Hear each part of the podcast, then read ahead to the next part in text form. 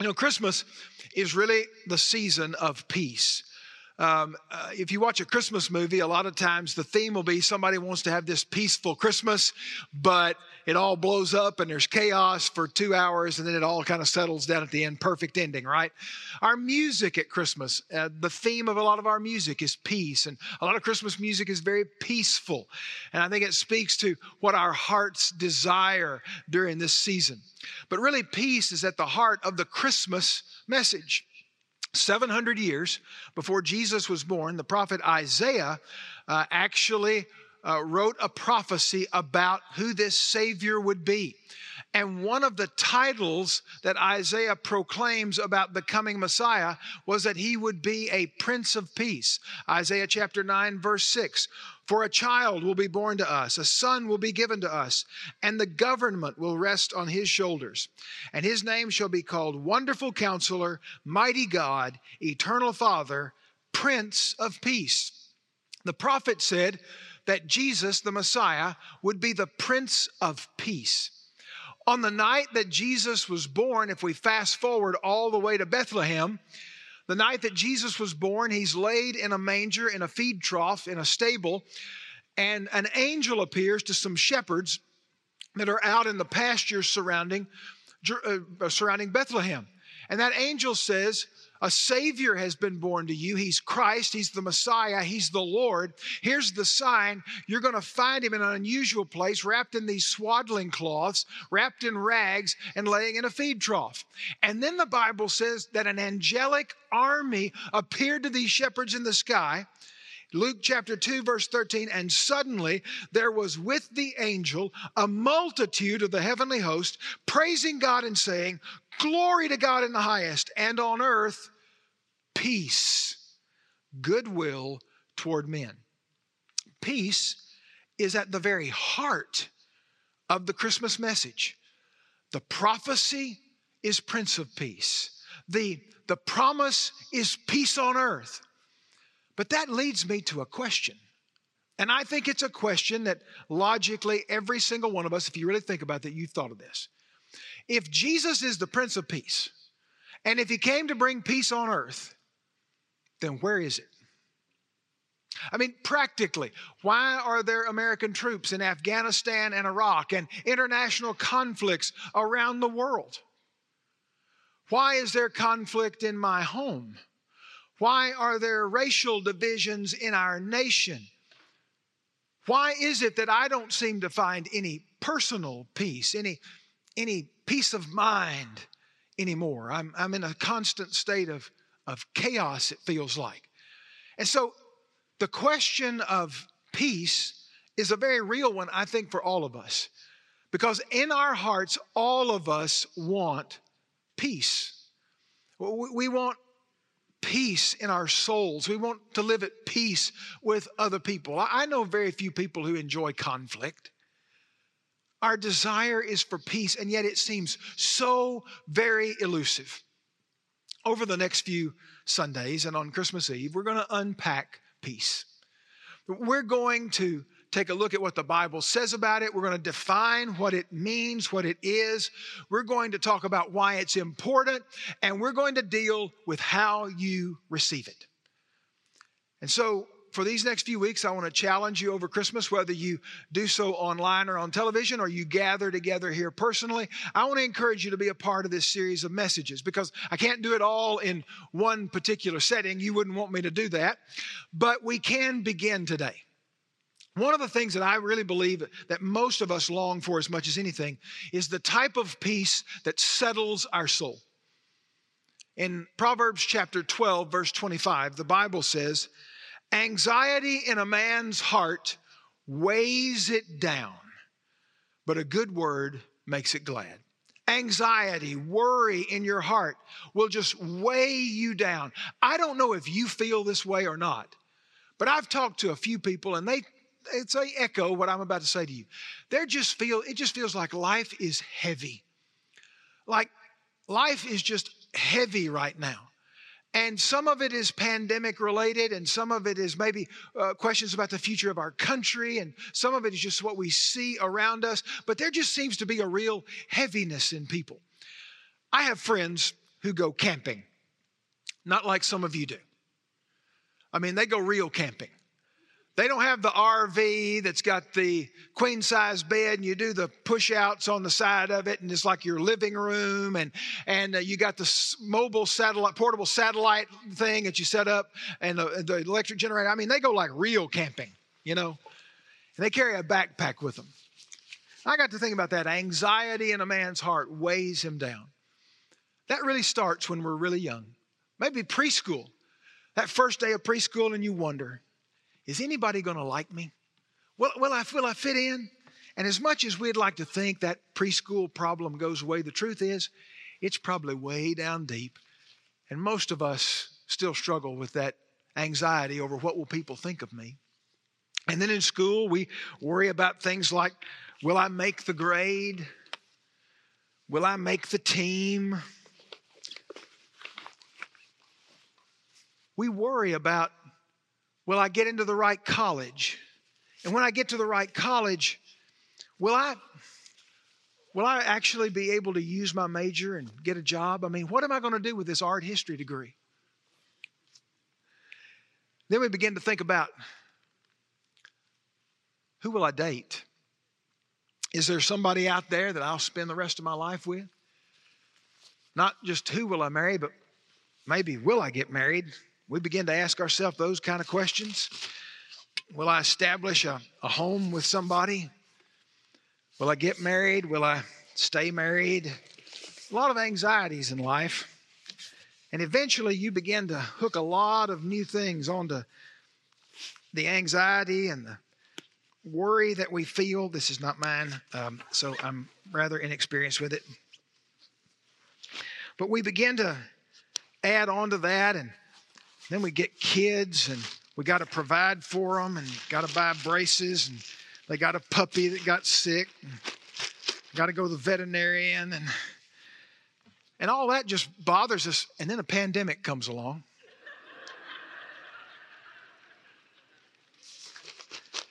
I noticed there's been a second run this past week so I want to make sure I'm stocked up.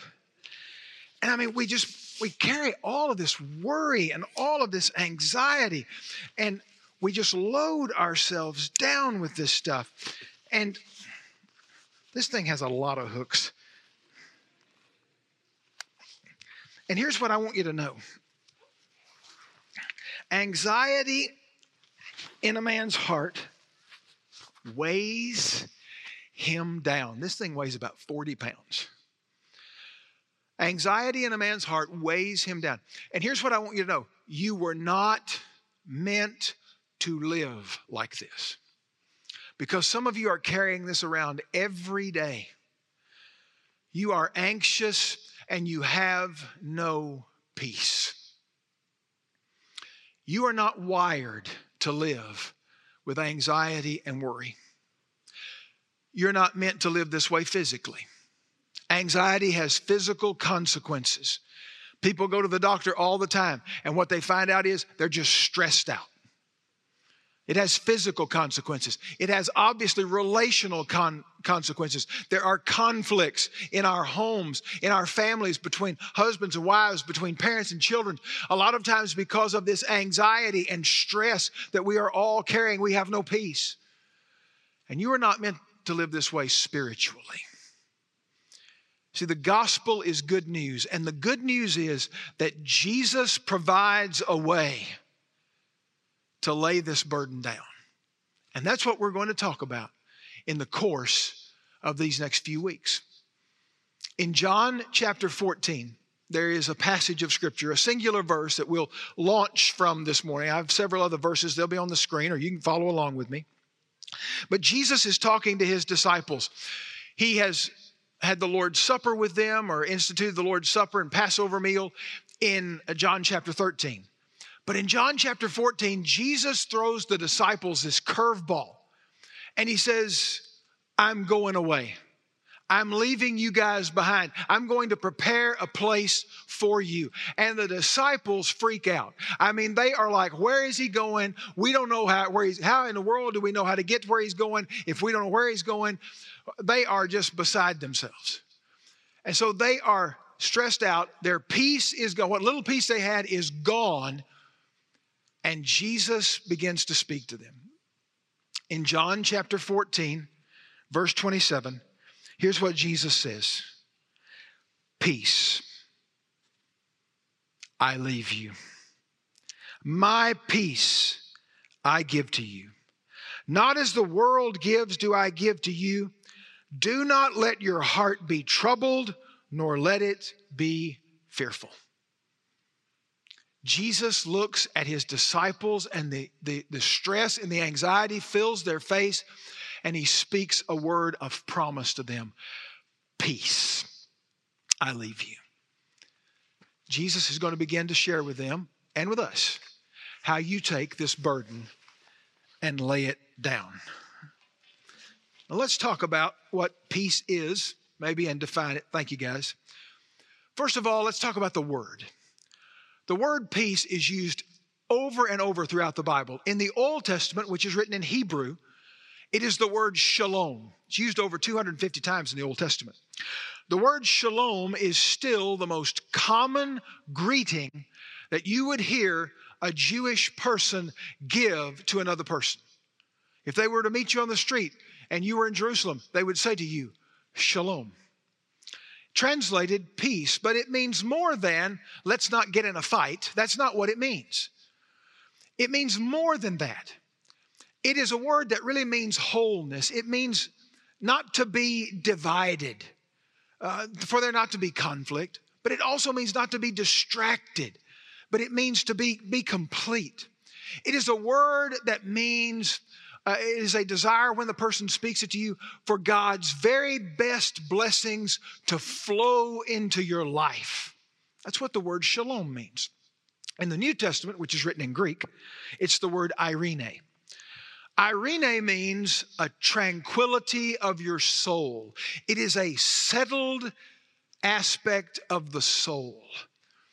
And when Jesus uses that word, he's referring a great deal to that kind of peace. But how do you get there? Well, let's talk about that for just a few minutes. First of all, real peace comes from God. Now, the world will offer you a thousand counterfeits for peace. They'll offer you a multiple placebos for peace. But real peace, the kind of peace that truly settles your soul, comes from God. Let's define the aspects of peace that we're going to explore through this series of messages. First of all, there is external peace. There's that kind of peace that settles relationships, that, that keeps us in harmony with other people. And that can be as big as international relations, or it can be as intimate as husband wife relationships. External peace, peace with others. Then there's internal peace peace inside me, peace of mind, peace that, that tranquility of my soul. But there is a third type of peace that the Bible speaks about that is absolutely essential. If you're going to ever know external peace and internal peace, you must first experience eternal peace. And here's how you receive that. Paul writes in Romans chapter 5, verse 1 Therefore, having been justified by faith, we have peace with God through our Lord Jesus Christ. The greatest need for peace you have is for you to experience peace with God. Another way to put it would be this before you know a peace that comes from God, you've got to be at peace with God. Now, a lot of people would say, Well, Bob, I, I think I'm at peace with God. I, I, think everything's okay between me and God.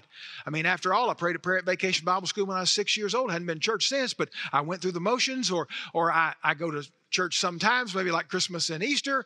Um, I, I think I'm okay with God. Let me help you to define some lines. We are at peace with God. The Bible says when we are justified. Here's what that word means. That word means that God declares you not guilty of your sin. And God can declare you not guilty of your sin on one basis and one basis alone. And that is that your sins are paid for. That something, somehow, a transaction takes place in which the hostility between my sin and the holiness of God is reconciled. That's the way I am justified. And that comes into my life by faith. It is God's grace that saves and justifies me through faith. But here's why I need that. Because before I come to know Jesus, the Bible says this I am an enemy of God. I am an enemy of God. Listen to Romans chapter 5, verse 10. For while we were enemies, we were reconciled to God. Through the death of his son, much more having been reconciled, we shall be saved by his life. And not only this, but we also exult in God through our Lord Jesus Christ, through whom we have now received reconciliation. Now, that first sentence in that, may, you may find that shocking that we are enemies of God before we come to faith in Jesus. It's not that we're just, we've just gone astray. We have, but that's not all. It's not that we're just lost, like out there wandering spiritually, though we are. It's not just that we're separated from God, we are aligned in battle array against the holiness of God, against the truth of God. We rebel against the existence of God Himself. We are enemies of God. Every false religion, every, every atheistic philosophy, every lifeless religion is at enmity with God. 2017, the New York Times ran an article that I found surprising that they would even run it. But it was called, the title of the article was From Jihadi to Jesus. It was a story of a 25 year old man named Bashir Muhammad. Bashir Muhammad was raised in the Kurdish area of northern Iraq. And in his teenage years, he was radicalized by the teaching of an imam who was actually one of the forerunners of the ISIS caliphate. Like he was the one saying that we need to do this sort of thing early on. And Bashir was radicalized by him, by his teachings, and he became an ISIS fighter, became a terrorist, killed people brutally. I mean, brutally killed people with torturous methods. He went home to visit his family, who were much more of a moderate point of view than him, and they urged him to leave that philosophy. They begged him to. And the girl that he was engaged to be married to also pleaded with him. Uh, they, they deeply loved one another, and he ple- she pleaded with him to please come back home. And she didn't want him to die in this, this fight. And he told them all no. He refused. As a matter of fact, he thought that maybe they were enemies of, of his cause as well. He was angry at them.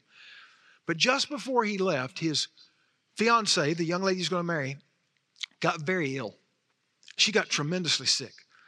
And the limited medical treatment that they had where they lived in that area, very poor region, could do nothing to help her. As a matter of fact, the doctor said she's going to die. Well, as much as he wanted to fight for his, his false faith, he loved her. And he sought every avenue in his religion to try to seek for Allah to intervene, and nothing happened.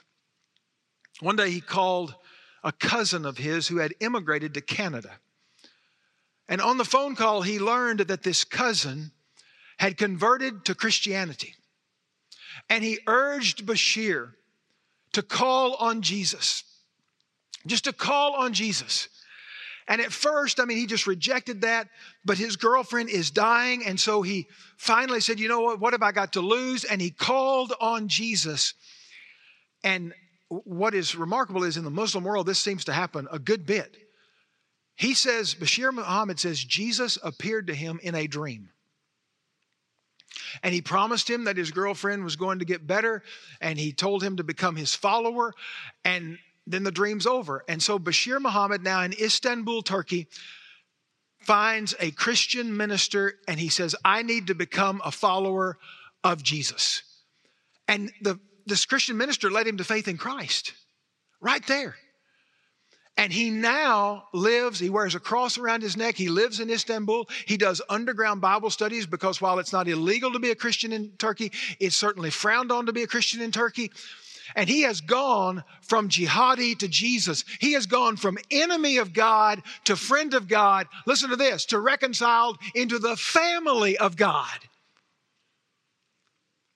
And we say, yeah, great. Muslims need to do that. Let me tell you something. People in Texas need to do that. You may need to do that if you've never done it before. And there is only one way for that to be applied to your life. Colossians chapter 1, verse 19, for it was the Father's good pleasure for all the fullness to dwell in him, and through him to reconcile all things to himself, having made peace through the blood of his cross. The only way you will ever know peace with God is by trusting that on the cross, Jesus shed his blood. The Bible says that on the cross, Jesus took your greatest burden, the burden of your sin. He took your greatest burden and he placed it on himself. He who knew no sin became our sin so that he could make us the righteousness of God in him. Let me tell you what it means that Jesus died on that cross to justify you, to reconcile you, to take you from being an enemy of God to a friend of God, to the family of God. It means this forever, God is on your side. You can have peace with God because He is forever on your side. Peace I leave you, my peace I give to you. You see, Jesus can become your Prince of Peace today if you'll trust Him. Secondly, real peace comes through trust. Romans chapter 15, verse 13 says, Now may the God of hope fill you with all joy and peace. Here's the expression in believing. Peace comes by faith, by trusting. The reality is that for so many of us, we say, Oh, I, don't have any peace. I, don't, I, don't, I have a peace problem. Let me help you with something. If you have a peace problem, you have a trust problem. My peace problem is usually a lack of trust in the fact that God has provided, that God will come through. I've been a Christian since I was 12 years old. And in the years that I have been a Christian, this is what there's one thing that I have learned, maybe above all others that God is worthy of my trust. He has proven that He is trustworthy. It may not always come in the timing that I think it ought to come in, it may not always come in the way that I think it ought to come. But I have seen him move and work, and he is worthy of my trust. A little bit later in John's gospel, right after this, by the way, if, you like you read from a red letter translation, you know, where the words of Jesus are in red, what you'll notice is that chapter 14, 15, 16, and chapter 17 is a prayer, but those are, I mean, there's a lot of red in those chapters. So, this whole thing is a sermon and a prayer, basically, that Jesus gave to the 11 disciples Judas has left to betray him. And then he goes out to the Garden of Gethsemane where he is arrested. They take him then to the high priest, and finally they decide at daybreak they're going to take him to Pontius Pilate, the Roman governor. He goes before Pilate, and there before Pilate, where he could have pleaded his case, the Bible says that Pilate asked him a series of questions, and Jesus just refused to respond, just silence. He doesn't say anything. And finally, this self important, pompous Roman governor has had enough. He has had his fill of this Galilean prophet teacher. And in John chapter 19, verse 10, he says to him, You do not speak to me. Do you not know that I have the authority to release you and I have the authority to crucify you? You don't speak to me. Do you know who I am? I love Jesus' response. Jesus answered, You would have no authority over me unless it had been given to you from above. In other words, you can crucify me, you can let me go, but whatever happens here is what God wills to happen here. God's in control of this situation. Jesus absolutely trusted two things and two things he knew that God the Father loved him and that God the Father would provide. And whatever happened was going to be the best. Now, what happened was Jesus went to a cross. But you know what? It was for the best, it was for our best. It was for our good that he suffered and he sacrificed. It was to redeem us because He loves us and He wants the very best for us. What that tells me is that my God can be trusted. I can have peace because I know that God is eternally on my side, or maybe better put, I'm eternally on His side by faith. And I know that I can trust him no matter what the situation. I mean, I know some of our seniors are getting to that place where they're anxious about, man, am I going to get into the right school? Trust him. Trust him. Some of you guys in the college ministry, I mean, you're like, man, this pandemic, nobody's hiring anybody. How am I going to get a job when I get out of school? All those sort of things are going on in their minds. Trust him. Trust him. My wife and I spent many years first hoping for, then longing for, then praying for, and then almost giving up on having a baby. I, know that there are couples who are struggling with that. Trust Him. Trust Him.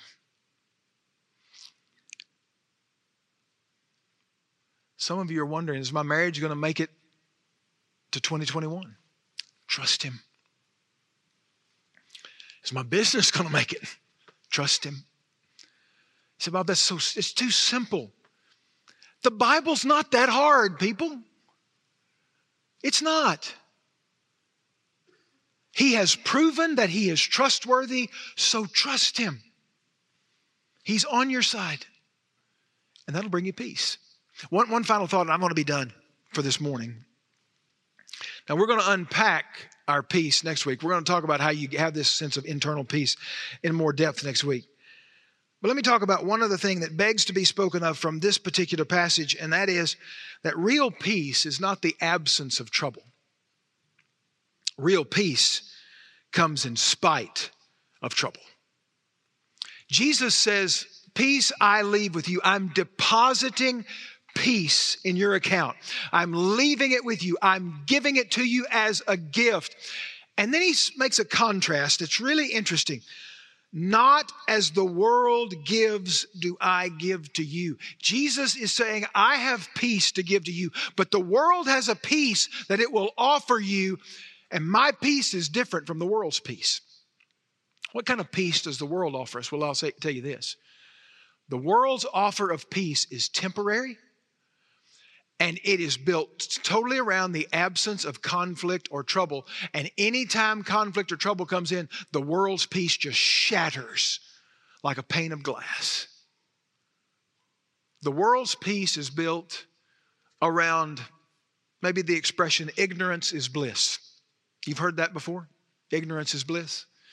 It's the family playing on a beach not knowing that a tsunami is coming ready to sweep them away. Ignorance is bliss? Maybe not.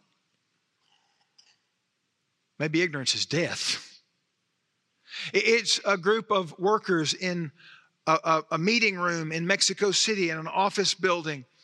And they're planning and they, they have this product they're going to roll out.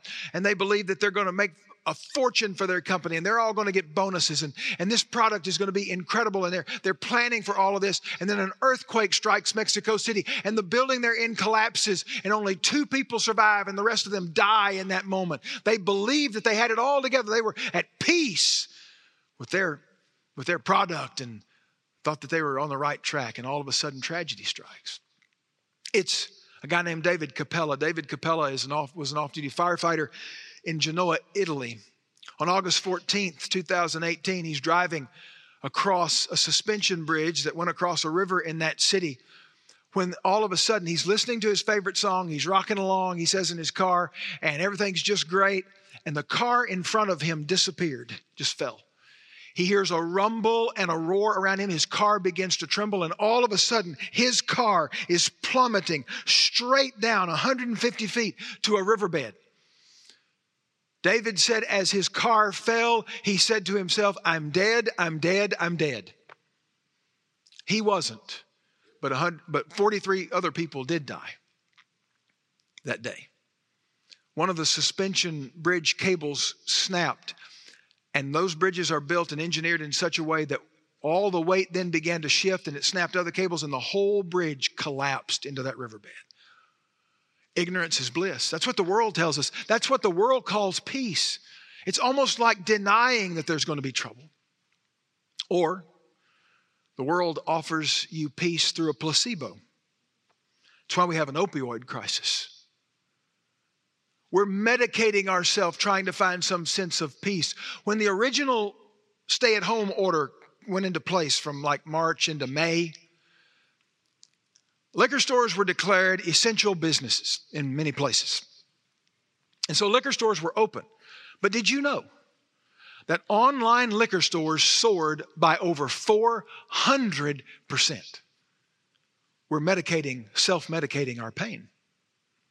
Or it's why people plunge into pornography to soothe their, their pain or their anxiety, to escape.